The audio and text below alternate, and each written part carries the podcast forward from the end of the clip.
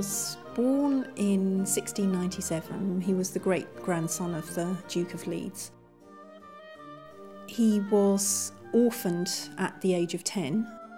When he was about 14, his tutor, Mr. Wilkins, um, wrote to the Guardians that he was actually a very gifted young man and greatly enjoyed reading the best of the classic authors, as he put it, um, but that he was worried about his temperament, that he was prone to strong and violent passions. Um, and was particularly addicted to field sports. so they had to make a decision about whether to continue his education in Oxford at Christ Church or whether to go abroad. And it was actually decided that um, a tour of Europe might suit him temperamentally better as long as he was in the company of um, a very strict and regular governor who would be able to control his behaviour. This is Thomas Coke at the age of 20, uh, about to return to England um, after his six year grand tour in Europe. It was commissioned from an artist called Francesco Trevisani and painted in the spring of 1717 in Rome. You could see this portrait as a kind of climax of what he'd been doing on the Grand Tour. Um, he'd spent the previous years in the company of his tutor travelling around Europe looking at its treasures. Um, and this, I think, almost is like a statement of intent and a way of showing what he has become. Um, he's become an extremely sophisticated, cultured young gentleman about to return and take up his inheritance. Coke returned in 1718, and it's clear by the sort of middle of the 1720s that he's conceiving something on a very grand scale.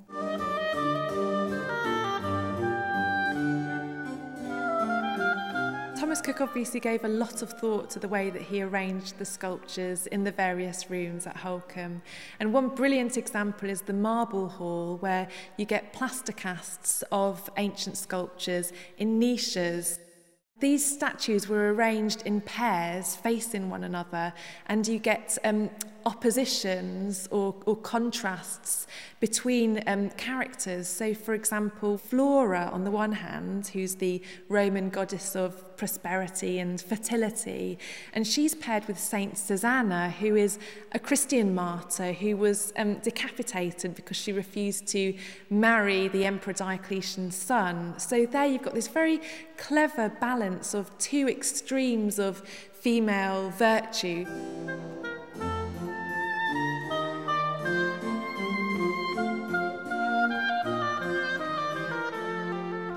On his return, he used a series of agents to continue scouring Italy for him, and the items were shipped to Wells next the sea.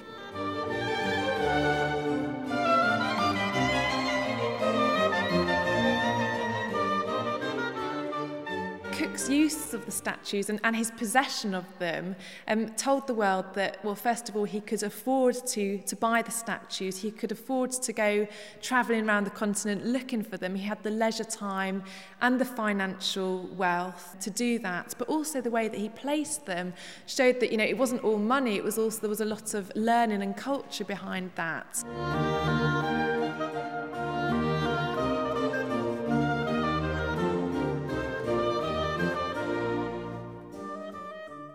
huge canvas is a painting by Sebastiano Conca, who was a Neapolitan painter who'd moved to Rome in the early 18th century. And Cook commissioned it from him in 1716 and paid 50 Roman crowns for the privilege. And at the centre, you have Aeneas with the shade of his dead father who is in the Elysian fields and is pointing out to his son his future progeny and follow figures all the way round, finally meeting Augustus Caesar.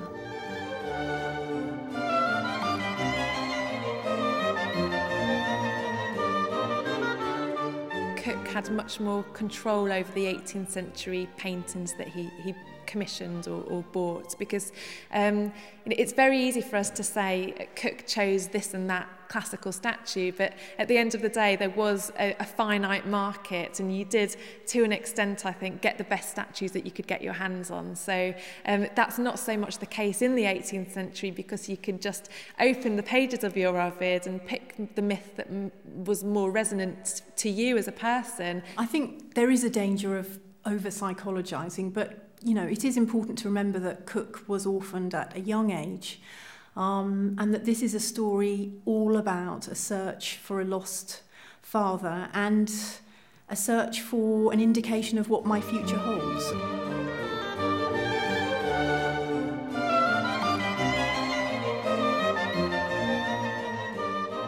Well, the Guardians had agreed to fund the tour. Um, I don't think they quite realised what they were letting themselves in for because the Lyon purchase of about 45 manuscripts cost 3,000 livres, which was over a quarter of that year's expenditure. Coke was certainly collecting classical texts, but I think that these manuscripts and also early printed books, which he collected a lot later in his life, are another interest of his that is a little bit different from the very classical taste that's on show in the rest of his collecting. There are letters which beg for more money on the tour and justify his purchases, um, especially of books, saying that they're fundamental to his formation as a gentleman. nobody else had your same manuscript that had been illustrated by hand. Um, and I think it gave great prestige because um, the manuscript, it combines that thread of learning and erudition, so the words that are actually on the page, with this idea of the object and something that's unique to you that you can collect, a bit like a classical statue. Even though the manuscripts themselves or many of them were still in storage by the time he died, when the house was left unfinished.